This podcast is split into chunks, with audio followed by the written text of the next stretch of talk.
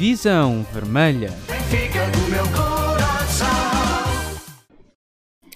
Boa noite, bem-vindos ao segundo episódio do Visão Vermelha Podcast. Hoje temos um programa mais leve, porque numa altura em que o futebol é cada vez menos o foco e o importante são as agressões do Vieira, os beijinhos do Varandas, os comentários do Ventura, a opinião do Ricardo Araújo Pereira e os perdões do BCP e do Novo Banco, é necessário continuar a dar atenção ao que realmente nos faz saltar do sofá. E para isso temos hoje uma equipa recheada de estrelas, gurus do comentário, poetas da opinião. Boa noite, Rodrigo. Ah, boa noite. Gostaste da introdução? Gostei muito, sim senhor. Esforcei-me. Olá, João, tudo bem? Olá, tudo bem? Eh, Deixa-me dizer que sinto-me lisonjeado. Ah, é, faço os possíveis. Hoje não temos o Nabás, mas ele está a assistir. O Nabás vai comentando aí no chat o que é que estás a achar. Hoje eh, começamos com algumas notícias que fui lendo ao longo da semana eh, que me deixaram um bocado a pensar. Eh, do, lado, do lado esquerdo podem ver eh, notícias do Zivkovic, do Grimaldo e do Jota ehm, que dizem que pedem dinheiro, eh, querem duplicar os salários para renovar, eh, que não há o projeto para eles. E do lado direito temos o Samaris, que quer ir à luta, temos o Servi. Ehm, que quer ganhar um lugar, temos o Zlobin que diz ficar feliz pelas conquistas do Vlaco Dimos. Ahm, Rodrigo, ahm, achas que há dois Benficas, o Benfica do dinheiro e o Benfica da mística? Sinceramente, eu acho que temos de nos focar que só há um Benfica. E depois há jogadores dentro do Benfica que têm objetivos diferentes, há uma direção que umas vezes rema para um lado, outras vezes rema para o outro. E começamos a ter cada vez mais jogadores, não só no Benfica, mas eh, a nível de todas as equipas, que muitas vezes estão mais preocupados com o estilo de vida e com os ordenados do que propriamente com serem jogadores de futebol. E acho que isso é claro quando vemos, por exemplo, projetos como o do Zivkovic, que apesar de perceber que se calhar nunca mais vai ter um lugar que tinha na equipa, ah, assume que só sai do Benfica no final de contrato e que não, não quer sair por transferência. Sim, por um lado eu percebo porque tem medo de sair para um clube mais pequeno e se calhar até receber uma redução no, no salário. Mas acho, acho que para qualquer jogador ficar parado mais não sei quantos meses por acaso é que ele tem de contrato ainda. anos. Dois anos ainda. É- Dois anos são 24 meses ainda sem jogar. Perde É. os dois melhores anos dele. Exatamente, não, só para poder continuar a ter o mesmo ordenado para depois sair a custo livre e vai para que equipa? Acho que não faz sentido. Sim, é que ele depois acaba por estar dois anos parado e, e surgir uma equipa hum, que- que- muito inferior que não lhe vai pagar, ou seja, o que- ele vai acabar por perder a longo prazo o que ganha a curto. E ele pensa que depois vai ganhar um grande contrato por, por a- assinar a custo zero, mas uma coisa é o Herrera que deixa acabar o contrato sempre a jogar e depois assina com um contrato milionário. Outra coisa é, uma, é ele ficar dois anos sem jogar e depois querer um contrato milionário. Isso não vai surgir. Pronto. Por outro lado, temos também a notícia ali do Grimaldo que quer. eh, Uh, por falar nisso, vamos uh, falar do Grimaldo. Um, o Grimaldo é um jogador com alguma qualidade. Uh, um jogador com alguma qualidade, um jogador que e- evoluído tecnicamente, ou seja, tem tudo para ser um, um jogador muito acarinhado pelos adeptos. Porém, parece que nunca ah, satisfez ah, ah, as necessidades ou nunca foi o jogador à Benfica. Ahm, eu tenho aqui quatro notícias do Grimaldo que poderão explicar um bocadinho porque é que o Grimaldo não é o jogador que, que, o, que o benfiquista gosta. Ahm, Rodrigo, achas que o Grimaldo é o caso do jogador que fala pouco e quando fala, fala mal? Eu não acho que ele fale mal, por, por assim dizer. Eu acho que ele tem uma ideia errada, se calhar, do que é que os fãs são supostos ter ou são supostos fazer. E ele acha que os fãs têm que estar sempre com os jogadores. E a verdade é que os fãs estão sempre com a equipa. São coisas diferentes. Os fãs querem sempre o melhor para a equipa. E se realmente veem que a equipa não produz, não vão estar nas bancadas a aplaudir simplesmente quando a equipa está a perder ou quando a equipa não está a jogar de maneira decente. E muitas das notícias vêm na, vêm na origem de jogos menos conseguidos do lado do Benfica, em que ele sente que houve críticas nas redes sociais, se calhar à vontade dos jogadores em jogar, à maneira como eles não mostravam o esforço, se calhar, dentro de campo, e ele diz que tem algumas delas, comenta em, nas redes sociais de colegas de equipa que realmente é preciso ter união e que não sente que a equipa esteja unida. E chegando mesmo ao ponto até de comentar uma resposta de um adepto, que eu acho que qualquer celebridade sabe que é um dos piores erros que pode cometer, a entrar nesse tipo de guerras. Ele até acabou por remover o comentário. a dizer que não sente que o Benfica esteja unido Bem, eu sempre fui da opinião que os adeptos estão sempre unidos ao clube.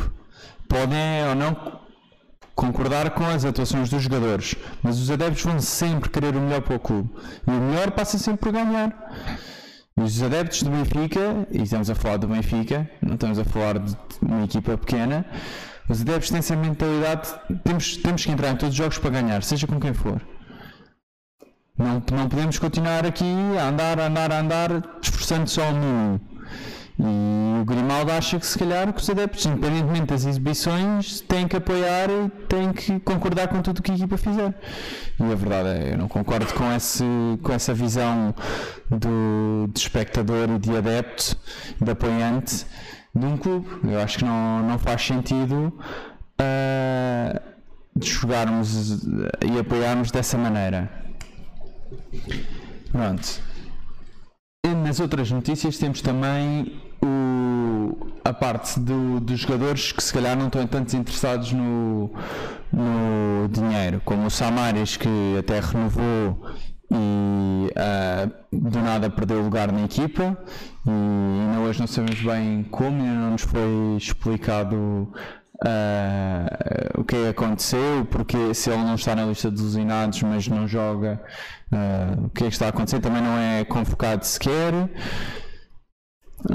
Os jornais dizem que ele vai à luta, mas. Uh, eu, eu próprio uh, às vezes penso o que é que eu faria no lugar do Samaris? É com um, perderes o lugar uma vez e lutares para voltar a, a ser o jogador titular, não me faz confusão, acho que é o percurso normal de todos os jogadores. Mas vez após vez, ganhas o lugar e voltar a perder, entra-se num ciclo vicioso que eu não sei onde é que o Samaris vai buscar a motivação para continuar. Pois é, assim, realmente a, motivação dele acaba por ser uh, afetada e foi um assunto que até nós já falamos no, no episódio anterior. Uh, a verdade é, os jornais continuam a dizer que ele estava preparado para ir à luta e os jornais são os jornais, as notícias são sempre. Uh, tem sempre um, uma parte de tirei fantasia. Agora, é assim, nascem sempre às vezes de um fundo de, de verdade e acho que realmente falta uma explicação sobre o que é que se passa com o Samaris. Para além do Samaris, temos também o Servi. Ah, desculpa lá, estava só aqui a ver agora um comentário do Gonçalo Pinhão que diz, e quando, no meu ver bem, que o Samaris é dos poucos jogadores, ele diz mesmo, sim, um dos poucos jogadores que se pode considerar como um jogador à Benfica. Eu acho exatamente isso, que o Benfica está cada vez mais a perder as suas referências. Depois do Luizão, temos o Jardel, mas que não jogando ou, e percebendo-se porque não joga, não é bem a situação do Samaris, ficam a faltar estas referências. E o Samaris ainda é, um, ainda é das, dos poucos jogadores que, que sente o Benfica a Benfica. Sim, acho que nos falta, até certo ponto, faltam-nos mais referências veteranas do Benfica. Temos o, o Samaris que agora não tem jogado, tens o André Almeida, tens o Pizzi. Mas todos os outros são recentes no Benfica. Quando digo recentes, têm 3 anos no máximo no plantel principal do Benfica. Eu acho que era importante, se calhar, ter um núcleo mais forte de pessoas que realmente sentem o Benfica, sabem o que é, que é o Benfica, ganharam os títulos, lutaram para ganhar os títulos que ganhámos recentemente, para poder mostrar até aos mais novos que vão entrar, visto que vamos continuar a apostar na formação, o que é que é suposto fazer. Ora, assim, temos também notícias sobre o Zoblin e sobre o Servi, que em princípio irão lutar por lugares no, no plantel, apesar de que o Zoblin acho que em comparação com o Odisseias, uh, salvo alguma lesão, Uh, vai ser muito difícil conseguir ganhar o lugar, mas espero que ele continue a aprender muito e que se forme um grande guarda-redes para os anos que vêm. E o Servi, eu acho que ele vai poder ser um bom jogador de rotação para as posições do, dos extremos, neste caso para o lado uh, esquerdo, para continuar a, a rodar, para dar às vezes descanso e para servir se calhar às vezes como abre-latas, porque ele tem uma tendência muito boa a entrar nos jogos quando entra de suplente, até entra bastante bem. Por fim, temos ainda a questão do Jota, que os jornais continuam a dizer que vai, que vai ser para renovar, eh, vai ser para anunciar a renovação quando vier agora que o Vieira regressou de Angola. Uh, mas o pai do Jota continua a travar a renovação porque ou querem mais dinheiro ou querem mais tempo de jogo. Sim, por um lado eu percebo, ele vê um jogador como o João Félix que tem, eh, tinha quase a mesma posição aqui há 7 ou 8 meses atrás, tinha quase a mesma posição que o Jota no plantel e do nada surge rumo ao e ele quer que o filho obviamente vá pelo mesmo caminho, né? acho que todos os pais gostariam uma grande carreira para um filho jogador de futebol. Ah, até certo ponto não tivemos esse tipo de problemas com o Félix e não sabe até que ponto é que depois a, a administração do Benfica e a própria parte desportiva do futebol também não sobrecarrega a equipa com se ele não devia jogar porque ainda não tem um futuro definido e não sabe o que é que se faz, o jogador também deve se sentir um pouco desconfortável de não saber para que lado é que se há de virar e epá, eu acho que o problema é que o futebol continua cada vez mais a rodar à volta do, do dinheiro e das influências e acho que é uma coisa que temos que parar e focar-nos cada vez mais na bola. Eh, eu por acaso não tenho essa ideia, já falei contigo sobre para mim a importância que é a renovação dos jogadores.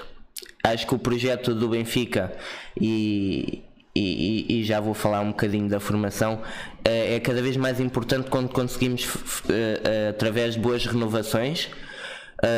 a diferença entre um Benfica uh, que pode ser europeu através da formação e, por exemplo, um Sporting que teve um defesa direito Thierry durante para aí 4 jogos e vendeu a seguir é essa, é que uh, a médio prazo nós conseguimos rentabilizar muito mais se não formos pela loucura de, de tentar logo vender. O Benfica já foi assim e eu percebo. Um, porque, porque tínhamos que mostrar a nossa formação ao mundo Uh, e aí mostramos com Bernardo Silva, Cancela, preços que vieram saber que eram baixos, mas que foram importantes para dar a conhecer uh, a formação. E agora já podemos, já, já temos a marca Benfica bem cimentada, já podemos aproveitar esse dinheiro. E então eu acho que o caminho é, é, é estas renovações. Eu, ao contrário da, da do Grimaldo uh, e do Zivkovic, que acredito que eles não queiram renovar para aproveitarem dinheiro ou para ou, ou, ou, que estão mesmo a pensar no dinheiro, eu acho que o, que o Jota é mais um caso em que ele hum, está a fazer chantagem, ou seja, ele quer renovar, ele, ele sabe que no fim irá renovar, ele só quer é ver quanto é que consegue tirar até renovar. Ao contrário do Zivkovic e do Grimaldo, que eu acredito que eles não se importem de não renovar. Portanto, são casos um bocado diferentes. Para o Grimaldo, que tem alguns comentários que eu considero inapropriados para um jogador de futebol, eu só lhe quero dizer é que ele pode sair para o ano, uh, o Zivkovic pode sair daqui a dois e o Jota daqui a três. Mas daqui a 10 eu continuarei benfiquista, daqui a 20 também.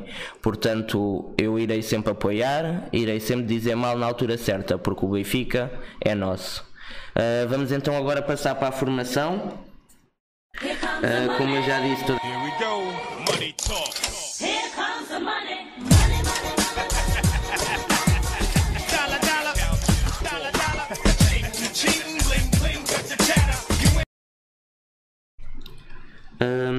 Toda a gente sabe, como eu já disse, que o projeto do Benfica está construído em cima do Seixal, algo que se tem verificado um, um bom plano.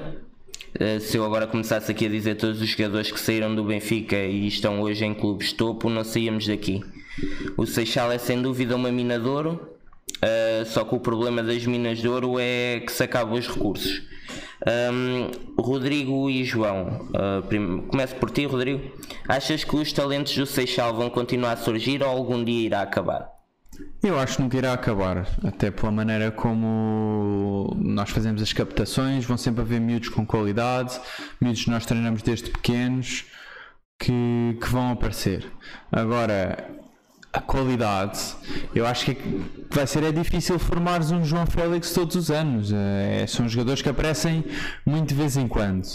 Mas acho que conseguimos, com o progresso que estamos a fazer, criar se calhar uh, ao nosso nível e ao nosso uh, tamanho. Uh, uma cantera como tem o Barcelona, que durante anos produziu jogadores bons para a equipa principal e que, ao contrário, nós conseguimos mantê-los devido à sua capacidade financeira. Porque eu acho que sempre foi evidente que exemplo, um jogador formado no Barcelona, como o Iniesta ou como o Xavi, quando começa, se for preciso, daí a 20 anos está a jogar no Barcelona. E o nosso, daí a um ano ou um ano e meio, está a jogar fora. E é o que eu digo, eu acho que se queremos continuar a a apoiar no Seixal para formar, formar, uma equipa, como o Vieira diz, para, ser, para competir, para ser competitiva na, nas ligas europeias. Então temos que começar a guardar os talentos que criamos, não podemos vendê-los ao desbarato para depois ir comprar jogadores que não conhecemos e que não temos a certeza se têm potencial ou não. Eu acho que, ok, uma proposta como foi a do João Félix é, é irrecusável. Mas eu acho que se formos todos os anos mantendo jogadores, consegues formar um plantel com jogadores mais velhos, jogadores mais novos que vão poder lutar por uh, meias finais, quartos de final de Ligas dos Campeões, como o Ajax fez o ano passado. Eu acho que não é uma coisa que seja assim tão fora da realidade. Assim. Um eu, o, que eu, o que eu te queria agora perguntar é se, se, a curto prazo nós temos jogadores que já podem para. Nós temos aqui na imagem o Dantas, o Embaló, o Nuno Santos, o Morato, temos o Conceição e o Calaica, o Calaiça, não sei muito bem.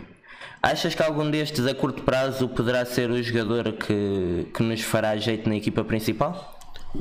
Sim, eu acho que possivelmente um Morato ou Kalaika, porque fala-se muito da possível saída do, do Ruben Dias e eventualmente teria que subir um, uh, porque não vejo com, com dois defesas uh, na formação, até um Morato comprado recentemente, uh, eles a irem comprar um novo defesa central para substituir o Ruben Dias, caso ele saia.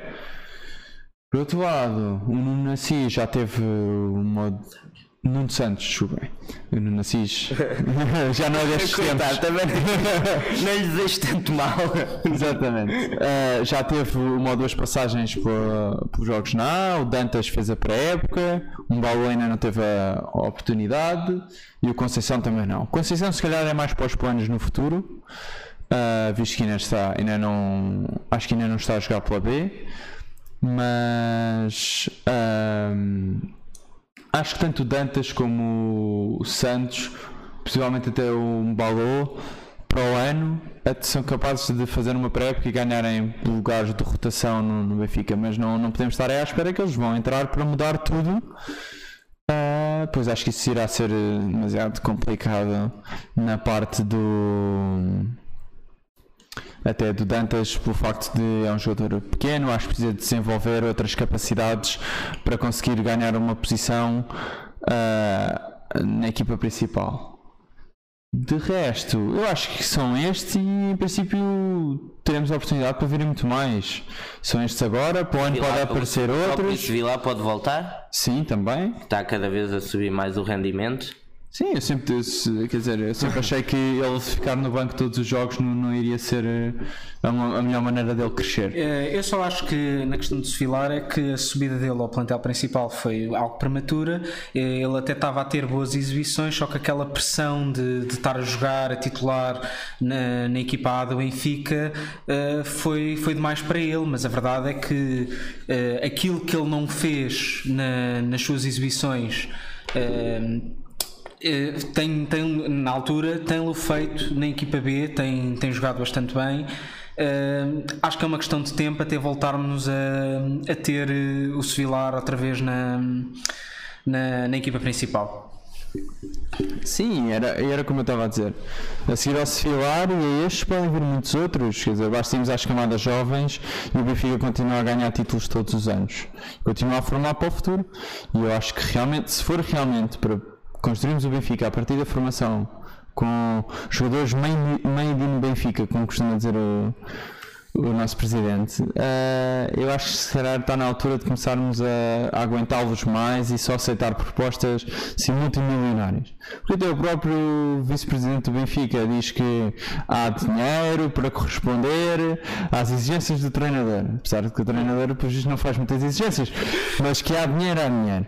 Então se há dinheiro. Queremos. Exatamente, se há dinheiro temos mesmo que vender todos os miúdos. Eu acho que acho que essa época tem essa parte da história do Benfica tem que acabar. Pronto, isso é só. Um, eu acho que o Rubem Dias já se aguentou uh, um tempo, temos que dizer que é notável, ou seja, ainda há pouco tempo um Rubem Dias não se mantinha, ou seja, já tinha saído para aí há duas épocas e tê-lo mantido até agora já é notável mantê-lo daqui para a frente acredito que seja muito complicado e, e acredito que se ele sair será um passo atrás no plano do Benfica europeu, à base da formação, porque estamos a, a, a tirar um jogador seguro. Eu acredito que não seja fácil, ou seja, se ele sair não, não é algo que me vá parecer chocante, porque já o ter mantido até agora já, já acredito que foi bom se o conseguirmos manter, ótimo. Acho que uh, a chegada do Morato é claramente para prevenir uma eventual saída. E aqui acho que o Vieira abre um bocado o jogo do que poderá ser a próxima saída do Benfica. O Morato eu acho que é uma, uma, uma contratação segura. Eu acho que é claramente um jogador que vai fazer carreira no Benfica, ou seja, vai sair por muitos milhões, vai dar boas exibições. Acho que é um jogador que o Benfica uh, vai tirar muito partido. Agora não sei se saísse o Rubén Dias, se era melhor se, en, uh, entrar o Morato se o Calaica, porque o, o Calaica já, já está há mais tempo no Benfica, é dois anos mais velho, já está mais contextualizado do que é o Benfica e parece-me em alguns momentos um bocado mais seguro, ou seja, fruto da experiência, que dois anos em futebol é muito tempo e dá para aprender muita coisa, principalmente na posição de, de defesa. Portanto, acho que uh, até poderia passar o, o, Morato mais uma época e não tentar já a subida, porque para mim é um é jogador que em potencial é, muito, é, é acima do, Calai, do Calaiça, mas que hum, acredito que possamos ainda dar algum, alguma experiência ao Calaika que eu, eu, tanto lhe chamo uma coisa como outra que hum, em, já teve na equipa A com boas exibições e de repente desapareceu. E depois entrou o ferro e toda a gente percebe porque é que entrou o ferro.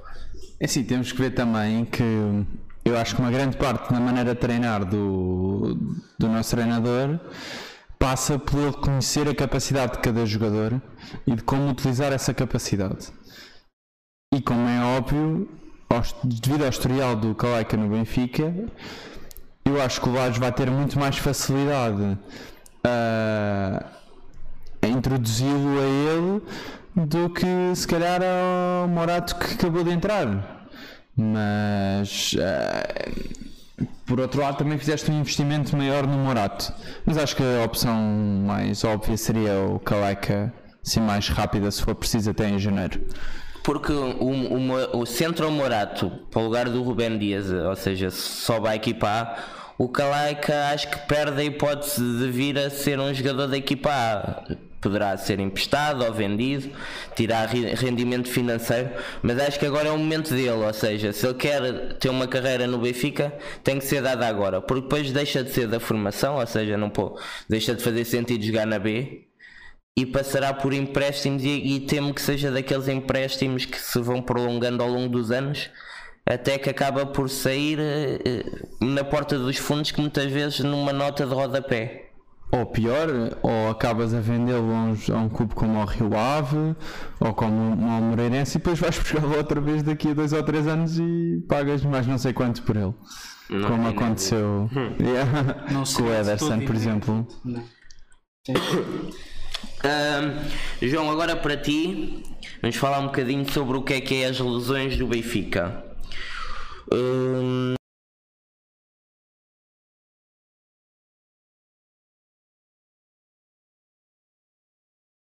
O, o Benfica desde o início da época e mesmo antes ahm, e mesmo antes ah, porque o problema já não é antigo tem tido problemas com lesões chega uma altura que já não, não é coincidência não é Ah, temos aqui a lista dos jogadores ah, atualmente lesionados alguns deles muito importantes para o rendimento desportivo a pergunta que eu te faço é achas que há amadorismo no departamento médico do Benfica? Uh, eu acho que há algumas decisões que estão, estão longe, pelo menos não parecem de todas mais acertadas. Uh, desde o pormenor de o André Almeida ter voltado a jogar claramente ainda sem estar em condições, uh, o facto de pá, termos jogadores que já estão eh, há imenso tempo fora, eh, jogadores inclusivamente que poderiam ser importantes no, para podiam dar agora um, um forte impacto na, na equipa do Benfica eh, que é verdade, nós não queremos de todo que eles voltem cedo demais. Eh, nós queremos que eles recuperem eh, por completo para que quando voltem estejam em- consigam rapidamente voltar a entrar em forma, que não se vão lesionar imediatamente a seguir, mas temos aqui algumas coisas estranhas. Ehm, por exemplo, hum, sei lá, o Florentino. O Florentino podia ser uma agora uma, uma enorme adição ao, ao Benfica porque de facto temos estado ali com alguns problemas eh, ao nível da, da posição dele. Hum, ambos, toda a gente sabe que, que o Veja. que o Feza já não, não tem estado a ter propriamente as melhores demonstrações em campo eh, e o Florentino podia ser de facto ali um, uma, uma boa renovação agora nesta altura da época.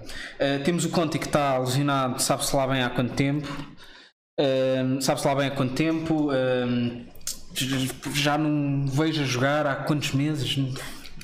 É- Já, já me parecem anos. Exato. É isso mesmo. Eh, Eu acho que a última vez que vi o Conte ainda era a preto e branco. Uh, temos também uh, o Chiquinho, que pá, eu acho que vai ser um jogador de enorme potencial no Benfica, que ainda não tivemos muita oportunidade de o ver porque ele lesionou-se logo no início da época, mas acho que, que pá, acho que é um jogador de facto bastante, bastante importante para o Benfica. O Rafa, que também é um jogador essencial e que foi, agora também está lesionado. O André Almeida, que voltou-se a lesionar porque claramente voltou a, estar a entrar em campo sem estar em condições. O Tarato, não diria propriamente que ele está aí a morrer, eh, diria se calhar que até foi uma daquelas lesões que, que convém. A chamada lesão de seleção. Pois era isso que eu queria perguntar, porque ele está a jogar muito bem no jogo e de repente lesiona-se, não vai à seleção, mas não se ouve de o que é que lhe aconteceu, que lesão é que foi ah, e o porquê de simplesmente não foi num treino, foi em casa, acordou. Não, é, é, acho que, que o que se apontava era daquelas lesões de, de fadiga, ou seja, não é uma lesão complicada. Acho que é um bocado na ordem de com, quando o Bruno Fernandes também não foi à seleção, também são aquelas lesões, pronto, que é as lesões de seleção, que é. Uh, não dá jeito que ele se vá cansar e, e não é um problema novo.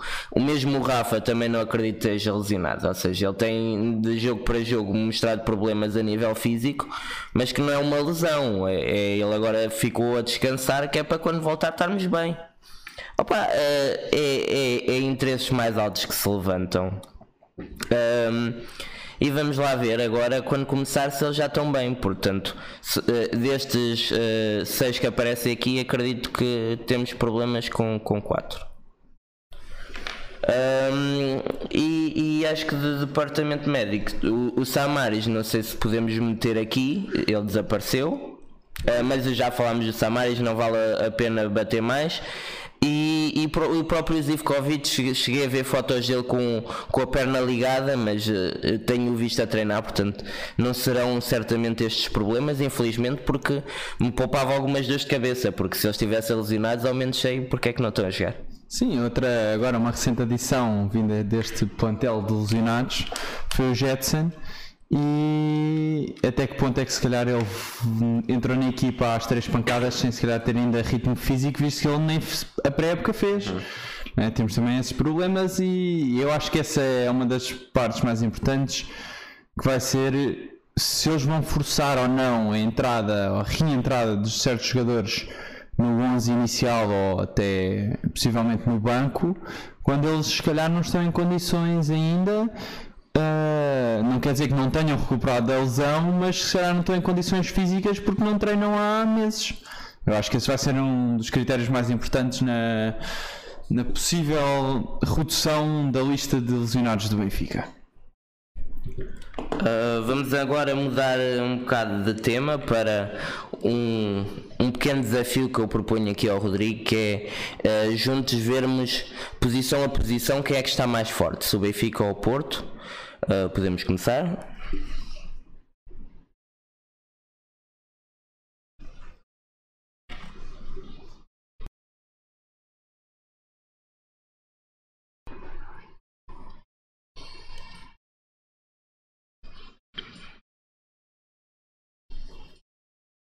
Bem, Rodrigo, eh, então proponho que comecemos com o guarda-redes. Temos um duelo entre uh, Vlaco Dimos e Marchesin. É assim que se diz? Espero. Eu também não sei, não tenho a certeza. Esse Também deve estes ser não me. complicado. Pronto. Eh, quem é que para ti é o melhor jogador? Eu acho que a certo ponto, e até se calhar por uma visão um bocadinho vermelha, ah, eu diria que o Vlaco Dimos se calhar era o, era o melhor guarda-redes só pelo facto de ele ter melhorado a saída de bola dele esta época. Ah, apesar de que o guarda-redes do Futebol Clube do Porto é muito bom entre os postos e tem feito boas defesas e algumas até grandes defesas nos jogos do Porto. Mas acho que é um jogador que ainda, ainda falta um bocadinho de calma e de habituação ao campeonato português. Mas acho que se calhar quando chegarmos a janeiro vai ser um dos principais competidores com o Vlaco Dimos para o prémio melhor guarda-redes da época. Uh, na minha opinião, e reafirmando que nós estamos ser o mais imparciais possível, nada mais era expectável destes três comentadores. Uh, eu acho, esta para mim é das posições mais complicadas de decidir e acho que estamos mais equilibrados. Acho que o Vaco Dimos desta época tem suprimido algumas lacunas importantes, que era o que se lhe apontava. Acho o, Marche, o, Marquezine, vou-lhe chamar assim, espero estar correto, ah, um jogador que tem feito boas defesas, mas sobretudo é um campeão do mediatismo. Eu acho que se tem empolgado um bocadinho este jogador. Ah, o Vlaco Dimos tem a melhor defesa em relação ao, ao Marquezine, mas também acredito que seja pelos defesas e, e por jogadores mais à frente. Mas acho que hum, tendo que escolher, o Vlaco Dimos tem mais história, não, não podemos avaliar assim, mas eh, tendo os dois ao mesmo nível, vamos escolher o Vlaco Dimos porque conhecemos melhor. Portanto, um ponto para o Benfica. Ah, vamos agora passar à posição de defesa esquerdo. Rodrigo, o que é que tu achas? Esta é para mim, se calhar, a posição que temos ah, mais dificuldade em escolher. Porque ambos são jogadores rápidos, ambos são dotados com os pés, ambos rematam bem de longe. Um deles marca penaltis para o Porto, o nosso não marca penaltis para nós. Qual é que marca penaltis pelo Porto? Sim, o Grimaldo não há de ser certeza, não é? Mas ah, eu acho que o que os diferencia, se calhar, é o esforço e a, a força com que o. Teles O Teles diz menos que o Teles se- da maneira como o Teles se empenha na defesa do Porto. Eu acho que é um jogador muito mais raçudo, é um jogador que vai mais à luta é um jogador que às vezes, principalmente na defesa, sacrifica se calhar a, a finesse que o Grimaldo tem para conseguir as bolas e para ganhar os duelos. E é, na minha opinião é o único ponto em que o Teles neste caso ganha ao Grimaldo e, e é por isso que se calhar eu acabava por escolher o Teles. Um, esta é para mim a segunda posição mais difícil. Uh, e prometo que a partir de agora terei mais certezas, mas eu acho que também aqui são jogadores uh, um bocadinho do mesmo nível.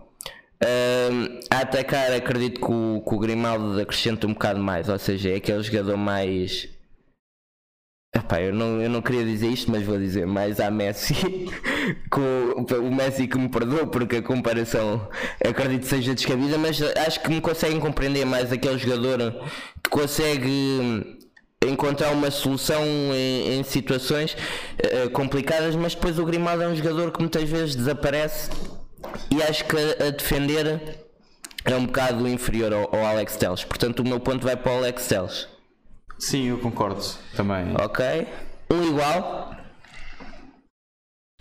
Vamos agora uh, comparar defesas centrais. Eu, eu optei por escolhermos Rubem Dias e Pepe, porque se fizéssemos Rubem Dias, Mar, uh, Marcano e Pepe Ferra, acho que perdia um bocado o duelo. Acho que são as melhores centrais de, ambas as equipas e gostava de ver quem é, que, quem é que tu achas que tem o melhor central. Eu acho que, até devido à idade do Pep e às exibições que ele tem feito, este ano, isso era o ano passado, desde que o Pepe chegou à equipa, que se mostrou realmente que o Benfica tem um central para, para se mostrar ali o líder da defesa. E acho que o Ruben Dias neste momento está a fazer muito melhores exibições que o Pepe. Eles hoje até jogaram juntos na, na seleção.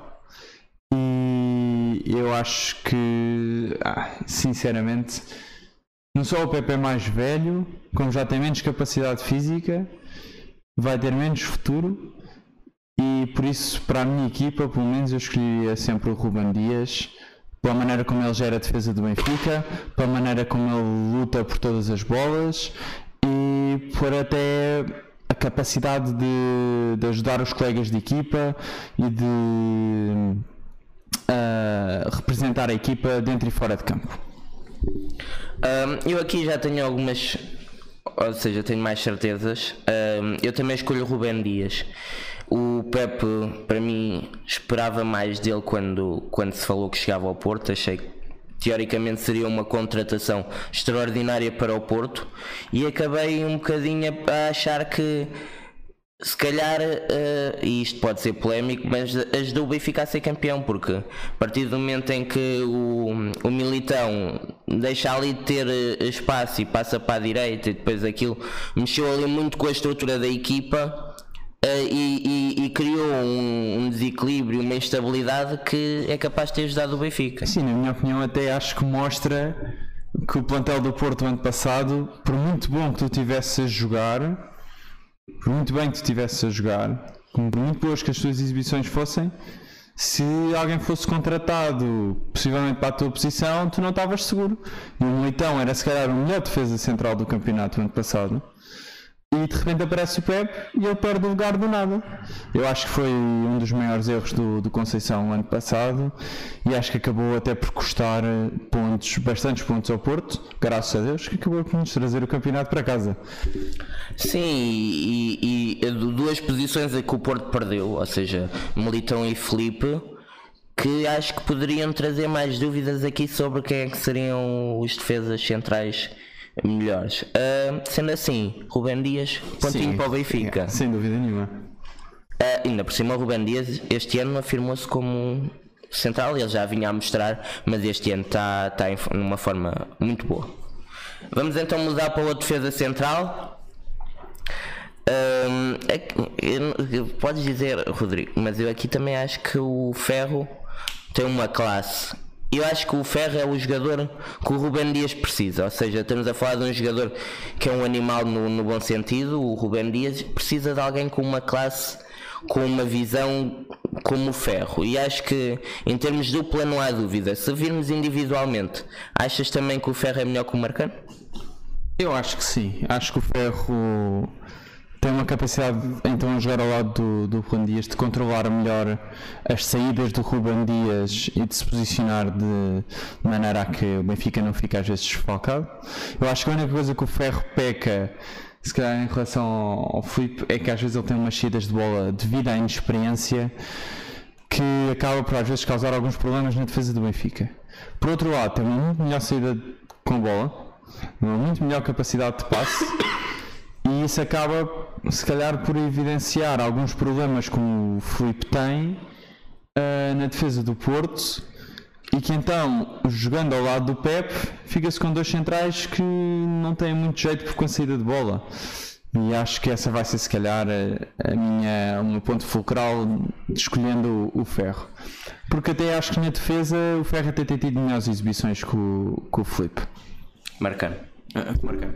Sim, acho que o, o, o, o Ferro leva ao ponto e é merecido. Ou seja, estamos num 3-1 para o Benfica. Eu acho que tenho medo que estejamos a. É para ser tendencioso, também creio que, que sim. Mas eu acho que isto já vai equilibrar. Quanto a mim, ainda não é no próximo, defesa direito, vamos lá. Eu acho que o Corona é um jogador tecnicamente muito acima do, do André Almeida aí não, há, não vejo grande, grande, grande dúvida. Agora, se estivermos a ver hum, em termos de forma e rotinas da posição, acho que o André Almeida leva vantagem. O Corona hum, é uma adaptação. Hum, acho que o André Almeida, que, que é o jogador que durante muito tempo o Benfica se queixa que não temos um defesa direito, ainda agora há algumas dúvidas, mas eu acho que na época passada viu-se que o André Almeida é um jogador muito útil, em termos de assistência foi impecável. E acredito que ainda, ainda agora é o melhor jogador a meter as bolas para quem cabeceia. Hum, vou dar o ponto ao Benfica e vai continuar a parecer tendencioso. Rodrigo, o que é que tu achas? Sim, eu acho que o André Almeida, pela experiência que tem na posição, pelo papel que representa na defesa do Benfica e pela maneira como ajuda até a equipa ofensivamente, apesar de não ser essa a maior arma dele, ah, ganha um bocadinho à frente. Por outro lado, assim, eu. Acaba por ser uma adaptação, não é? O Porto fez ali uma adapta- adaptação porque não tinha bem um defesa lateral direito. Manafá? Não, não acho que o Manafá não tem qualidade. Não tem, mas, é- mas é o defesa direito, não é? Pronto. E por isso acaba por focar muitas vezes na, na maneira como defende. Simplesmente não tem a experiência e não tem a formação para, para o fazer. Por isso acho que é uma clara vitória para o André Almeida. Agora a seguir vem o, o- o- a posição mais lamentável para mim, comparar ah, estes dois acho que é, que é triste, porque uh, Feiza e Danilo eu tenho que dar o ponto ao Danilo sem piscar os olhos. Agora o Feiza de alguns anos competiria. Este agora o Feiza que vemos agora e o Danilo que vemos agora acho que não há grande dúvida. Sim, dizer que, que, que o fez aqui há uns anos até dava alguma luta. Agora acho que não restam grandes dúvidas sobre o que dizer aqui desta posição. É Assim, neste momento realmente torna-se um bocadinho complicado para o Feja competir com um jogador como, como o Danilo, até porque o Danilo é mais novo. O Danilo ah, tem muito menos problemas físicos, ou tem tido muito menos problemas físicos. Entrou então este ano, com, apesar da confusão que houve no início da época, entrou com uma capacidade física e com boas exibições que o, ah, que o Veja realmente não tem tido. E acho que esse é essencialmente o principal problema é que o Veja não, já não é o Veja que nós conhecíamos. E acho que cada vez vamos ter que nos eh, aperceber disso ah, de maneira a que ah, não continuemos enganados e a jogar com o Feja, ou se calhar o Feja a tirar possivelmente o lugar ao Florentino quando não o tem. Acho que o problema foi um bocado a antena, que ele desde que tem aquela antena lá no cabelo do, dele nunca mais foi o mesmo. Mas pronto, temos que dar o ponto ao Porto. O Porto remexe aqui a esperança de conseguir ter uma melhor equipa que o Benfica. Vamos ver a próxima posição. Ahm, vamos jogar a, a carta do Marroquino ah, contra o Uribe. Eu aqui o, o Tará tem sido o jogador mais importante, a meu ver, do Benfica. Portanto, não o considerar aqui nesta equipa. ah, durante muito tempo foi o Rafa, ainda é também, está tá no topo. E o Pizzi, o Pizzi baixou. Ahm, acho que. Acho que sim, que, que o, o Tará tem que estar aqui. O Uribe está a jogar bem, mas eu acho que em termos do que acrescenta à equipa, o Tará está, neste momento está acima. Sim, eu concordo na medida em que o Tarap tem se calhar um papel mais fulcral que o Uribe tem. E acho que o Porto consegue jogar mais à volta de se calhar não ter um, um jogador incrível no meio campo, como se calhar o Sporting tem, mas eu acho que eles até certo ponto se igualam um bocadinho em termos de capacidade do que conseguem fazer. Sim, o Marroquino tem se calhar mostrado mais e tem sido mais importante na- no estilo de jogo que o Benfica tem. Acaba por se mostrar isso na- nas redes sociais e no- nos jornais, porque ele até acaba por ser mais falado. Mas também tens que ver aqui um- uma questão: será que o Marroquino é mais falado e acaba por se parecer que tem uma importância maior?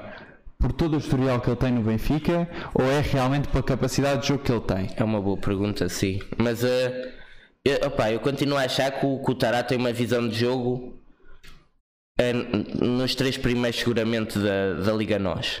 E é, é- é certo, é, é- o Tarato vive um bocadinho do, do fator de voice, que é o, o, o gajo canta bem, mas se lhe morre alguém ou teve um cancro, o gajo canta melhor. No- em todos os, os concursos de, de música é isso. E aqui o Tarato também acho que sofre um bocado desse, desse complexo que é. ah, ele é bom, mas depois lembrar-se o que é que ele já foi e o que é agora ainda faz ele ser melhor. Eu ac- acredito que possa ser um bocado isso, sim. E uma questão que eu vos queria colocar era: agora com o regresso do Gabriel, a fim de lesão, se o Gabriel realmente continuar a pôr oh, boas exibições como tinha o ano passado, será que ele não ganha papel neste, nesta discussão? Eu acho que o, que o Laje será mais inteligente se conseguir manter os dois, arranjar maneira e, e- e tendo um problema de segundo avançado, já falámos no segundo episódio, no primeiro episódio que não vale a pena estar a falar, acho que até podíamos tirar um segundo avançado e jogar com três médios em que o Tarato fica com o Gabriel. Para mim é uma solução. Acho que tirar o Tarato seria um erro. Então voltavas ao 4-3-3 ou jogavas num 4-5-1? Sim, eu não, disse, eu não disse isto no último episódio, mas eu tenho algum medo que o, o Laje esteja um bocado refém do sucesso que teve no ano passado. O Laje ganhou os adeptos por trazer uma ideia nova, trouxe um novo esquema tático, um 4-4-2.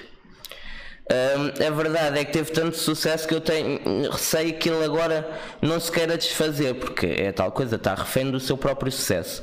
Mas acredito que todas as grandes equipas jogam em 4-3-3 por alguma razão. Eu acho que funcionou muito bem por causa do Félix, que assentava bem. E vemos o Atlético de Madrid a tentar um 4-4-2 por causa do Félix, senão não tentava. Acho que não tendo o Félix, não faria, não, não, não acharia descabido voltar a um 4-3-3 ou um 4-5-1. uh, mais um 4-5-1 ou um 4-1-2-1-2, qualquer coisa assim. Uh, acho é que é importante manter ali aqueles dois jogadores. E mantendo o Tarate e o Gabriel, eu percebo um Feiza. Pelo menos quando é jogar numa Champions. Que, uh, eles são jogadores uh, que gostam de pensar no jogo, então ter alguém lá atrás deixa-os descansados. Mas não sei se, se o Feiza, um Florentino, um Gabriel uh, e Tarate no meio campo seria bem pensado. Portanto, vamos dar o ponto ao Tarate. 5 a 1 ou 5 a 2, peço desculpa. Vamos mudar de posição. Ahm, médio esquerdo. Ah, temos o ah, Rafa e o meu amigo Nakajima com aquele sorriso que alegra toda a gente.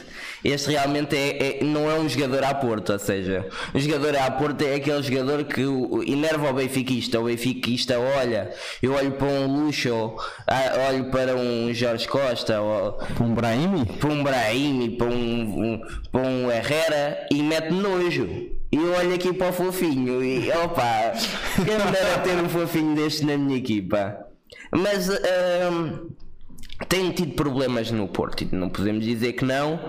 Ah, é um jogador que numa equipa física vem, traz, traz algo mais, ou seja, era um Nakajima que funcionaria melhor num Benfica, que é uma equipa mais pensa ao jogo, mais na técnica, numa equipa física depois leva tal tal do, do, do Sérgio Conceição. Portanto aqui também não tenho dúvidas, Rafa é a minha escolha. Sim, eu acho que até pela, pela maneira como ele entrou no, no início da época e pelas exibições que, que fez, ah, agora está com problemas físicos, mas ah, acho que são coisas fáceis de resolver.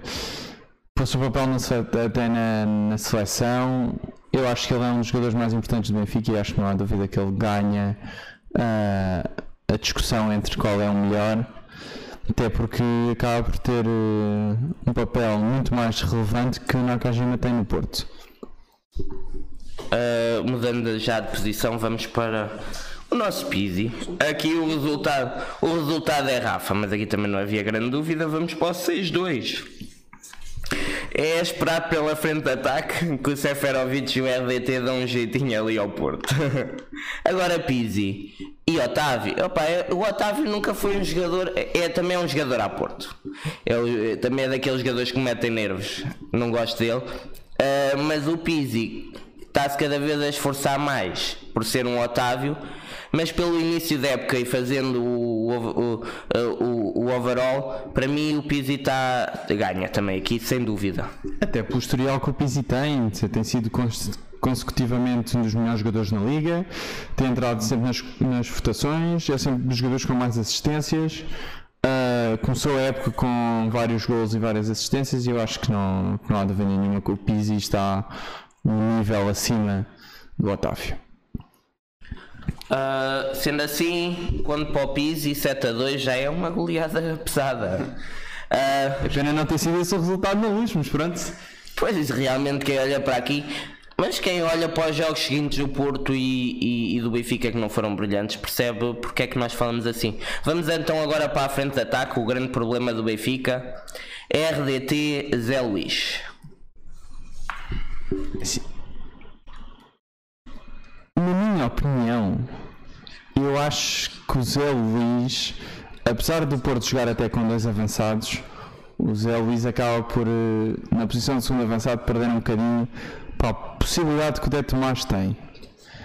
Pela maneira como o Dé Tomás consegue ter a bola, a capacidade dele de remate de longe que foi evidenciada no jogo na Rússia, apesar de que foi assim um bocadinho charuto, mas que eu acho que ele até pode vir a trazer, já, como já foi referido no último episódio, eu até sou um apoiante dele e eu acho que ele devia conseguir mais oportunidades no plantel do Benfica.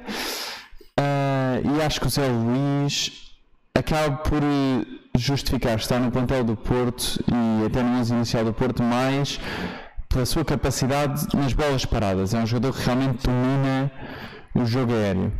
Mas o jogo aéreo é muito curto para um segundo avançado ou para um avançado de uma equipa grande.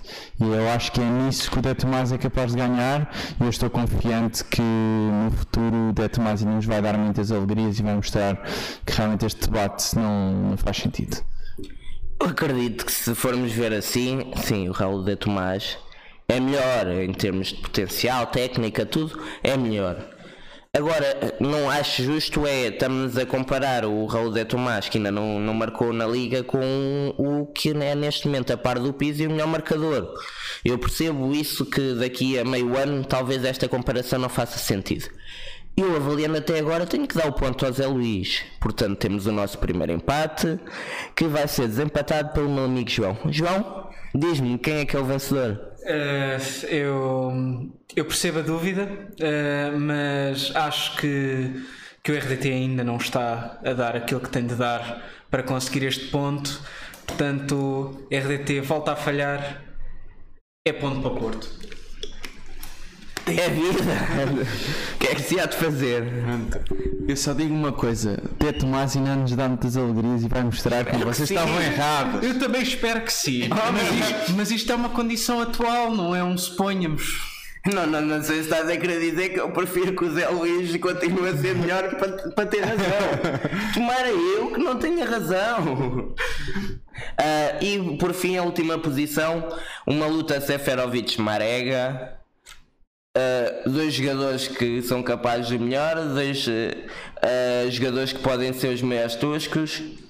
Eu acho que fazendo agora aqui, hum, é, aqui é um bocado o Zé Tomás, porque no ano passado o Seferovic foi claramente melhor, mas se formos ver até agora o menos tosco tem sido ainda o Marega, portanto. Infelizmente também vou ter que dar o ponto ao Marega. Sim, se o ano passado podíamos até dizer que o Seferovic, apesar de não, fazer, não, não ter o corpo que o Marega tem, não ter a velocidade que o Marega tem, não ter a força que o Marega tem, marcava golos, este ano já não há desculpa. Eu acho que o Marega no, no que toca a isso acaba por mostrar este ano que se calhar até é melhor jogador que o Seferovic e a diferença é se calhar maior do que nós estávamos à espera. E por isso o meu ponto vai para o, para o Marega. Sim, o Marega, o Marega é um jogador que mete medo, ou seja, tu vês na frente de ataque aqueles passos eh, para as costas dos defesas em que ele mete ali a terceira ou a quarta e nunca mais o apanha. É um jogador que mete medo. E, e, o, e o Porto, quando joga com o Benfica, joga muito à base do Marega. E percebo porquê, porque é um jogador muito perigoso. Portanto, aqui ponto para o Marega. E com isto temos uh, o resultado final: 7-4. Uh, podemos ver a, a equipa da, da semana. Uh, ou a equipa da semana, a equipa ideal, uh, tendem atenção aos jogadores que marcaram. Temos mais jogadores, mas acho que mal seria se, tendo em conta o passado próximo do Benfica, não fosse assim. Eu até te pergunto, Rodrigo, se não achas que peca por escasso, tendo em atenção ao que foi o fim de época desastroso em termos de, financeiros do Porto e, e a saúde financeira do Benfica, se não achas que é pouco? Se é pouco, e se eu acho que este 11 podia ser muito melhor do que é agora, concordo plenamente. Eu acho que até pela maneira, o Porto, a maneira como o Benfica literalmente cashou de vendas no, neste verão, uh, em que o encaixe financeiro foi se calhar dos maiores dos últimos anos.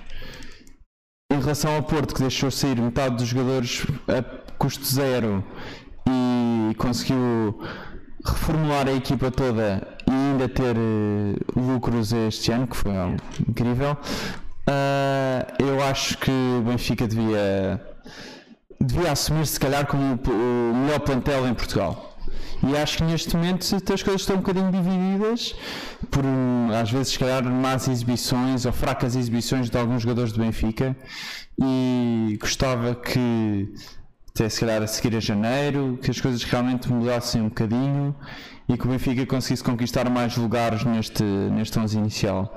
Corremos também o risco é de, se as coisas não mudarem, o Porto também avançar, porque se o Porto se reforçar com mais um ou dois jogadores fulcrais e as exibições continuarem do Benfica não, não melhorarem, vai ser muito complicado continuarmos a, a dar certos lugares a jogadores do Benfica neste 11 que neste momento estão, estão a ganhar, uh, mas que muito rapidamente que as coisas são tão iguais que muito rapidamente isto pode virar para o outro lado. Eu acho que, apesar de termos 7 contra 4, acho que a diferença das duas equipas não é muito grande. Ou seja, ganhamos a maior parte dos jogadores por pouco, o que faz com que rapidamente e com alguma esperteza do Porto consiga ter uma equipa melhor que nós.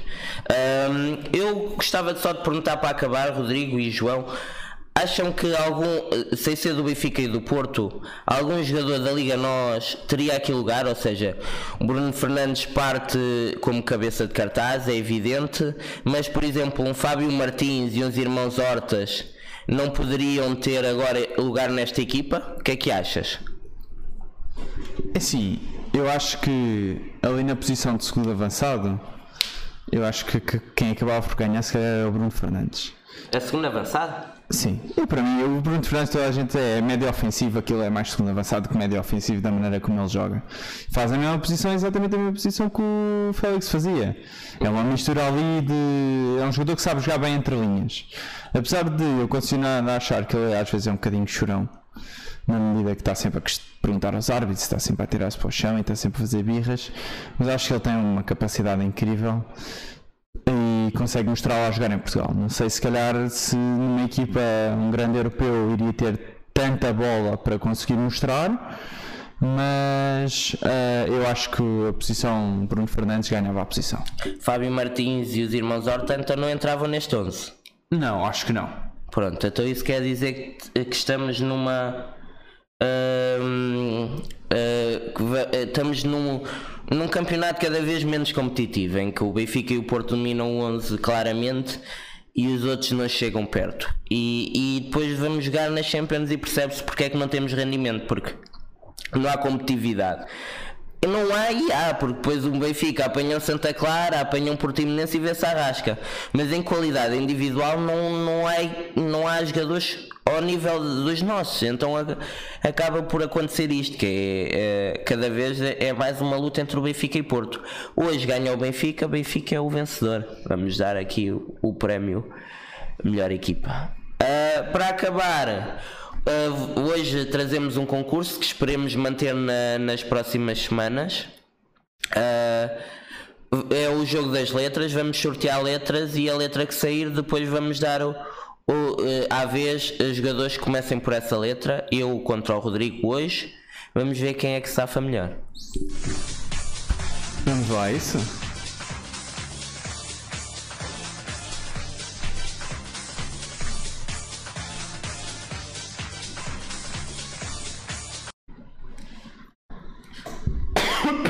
Ok, vamos então sortear a primeira letra. A primeira letra é. Ui, B. Começo eu, como é óbvio, porque eu sou moderador. Ah, Digo-te, amigo, para começar, Balboa. Ei, que letra que vocês foram escolher. Totalmente aleatório. É aleatório, meu amigo. Com a letra B. Aí, já começas logo à primeira. E já sabes como é que eu sou Eu nestas tenho. coisas. Opa, o que vale é que eu em flops lembro-me bem. Ei, é fogo. Eu acho que podemos começar já pelo Bruno Cortés. Ok, manter nos flops. Então depois de Balboa, Bruno Cortes, mando bebê. Ei, é bebê. Grande jogador, grande jogador. Ah, B. Hum. Pá, porquê? Porquê a letra B? Hum.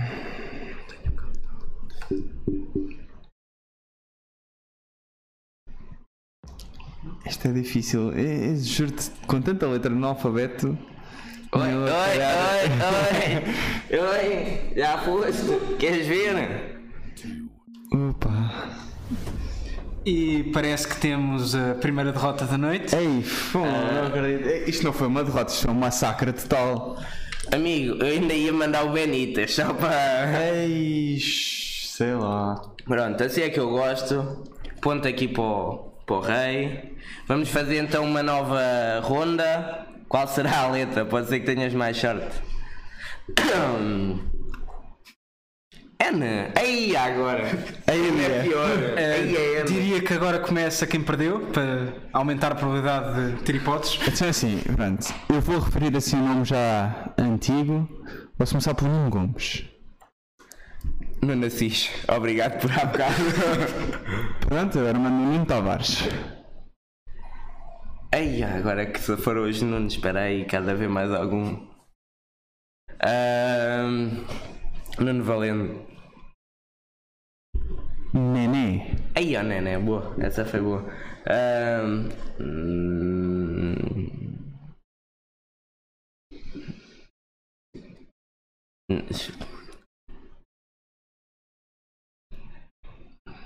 hum, Não me esteja já a meter a contar, quer dizer, ele teve mais tempo.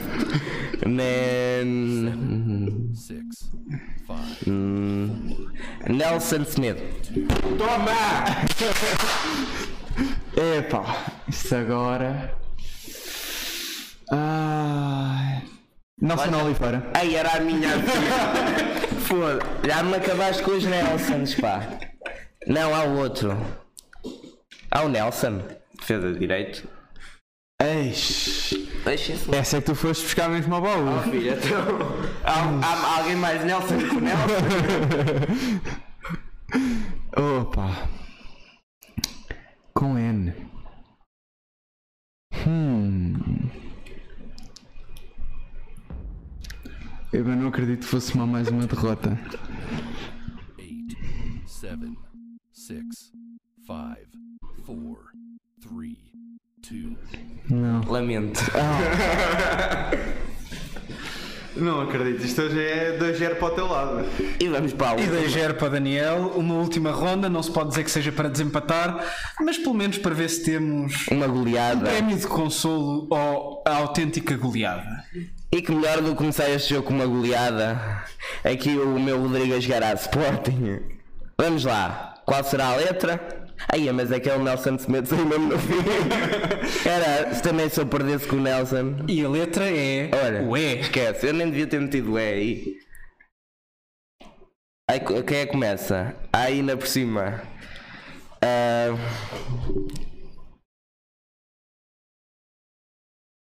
Edu. É buei. Ai, ó, é também só serve para isto. Ele anda no Benfica, ele anda no Benfica, só para agora dar um ponto aqui ao meu amigo, porque de resto. ahm, Eduardo? Helder Costa. Helder, Helder Costa com Helder Costa. Helder com E? És tu, gajo. Ah, é que é, o quarto ano dá jeito, mano. É bem, ai, ó. Isto estar Olha, ao par está deste gravado. é cabo de um rapaz. Isto devia estar mais gente a ver só para ouvir Helder com E. Ei, o que eu fui fazer? Eu devia perder só 6 a 0. Isto era uma derrota do FIFA. Eu, eu acho que sim, eu acho que, que Mariana, se, eh, eh, se nos estás a ver, é grave. Eis. Com E. E é que o pior foi mesmo a convicção com que eu fui para, para o nome, estás a ver? Nos comentários fala no Éder. Infelizmente não tive. Não, não tive. Pena, é pena, é pena. Acho que nos resolvia muitos problemas. É melhor eu tirar aqui. Olha, tá- já está na contagem crescente, vais aceitar 3-0. five, Epá, com E. Tu- Eu, eu vou te dizer e tu vais chorar agora. Ederson. Desgraça. Ei, eu vou-me esconder num buraco. Mano, mas Helder falaste nele hoje. É, é, Exatamente. E é com que mas o Helder Costa também foi bem mandado. E com uma derrota estrondosa, porque Isto só, mostra, que isto só mostra que eu perder 2 às 11 da noite não há ninguém que registre. É triste é depois olhar para os comentários. Bem lembrado quem disse o Binia. Binia, esse craque a partir pernas. E o Nuno Santos, da B, já falámos dele. Não sei porque é que não nos lembramos. Tu próprio disseste que os meninos tinham acabado. Isto quer dizer que eu estou a acabar com a carreira do rapaz. Bem, ah, chegamos ao fim de mais um episódio. Para a semana estaremos cá. Com a promessa que não irá ser melhor. Ah, espero que tenham gostado. Carrega Benfica.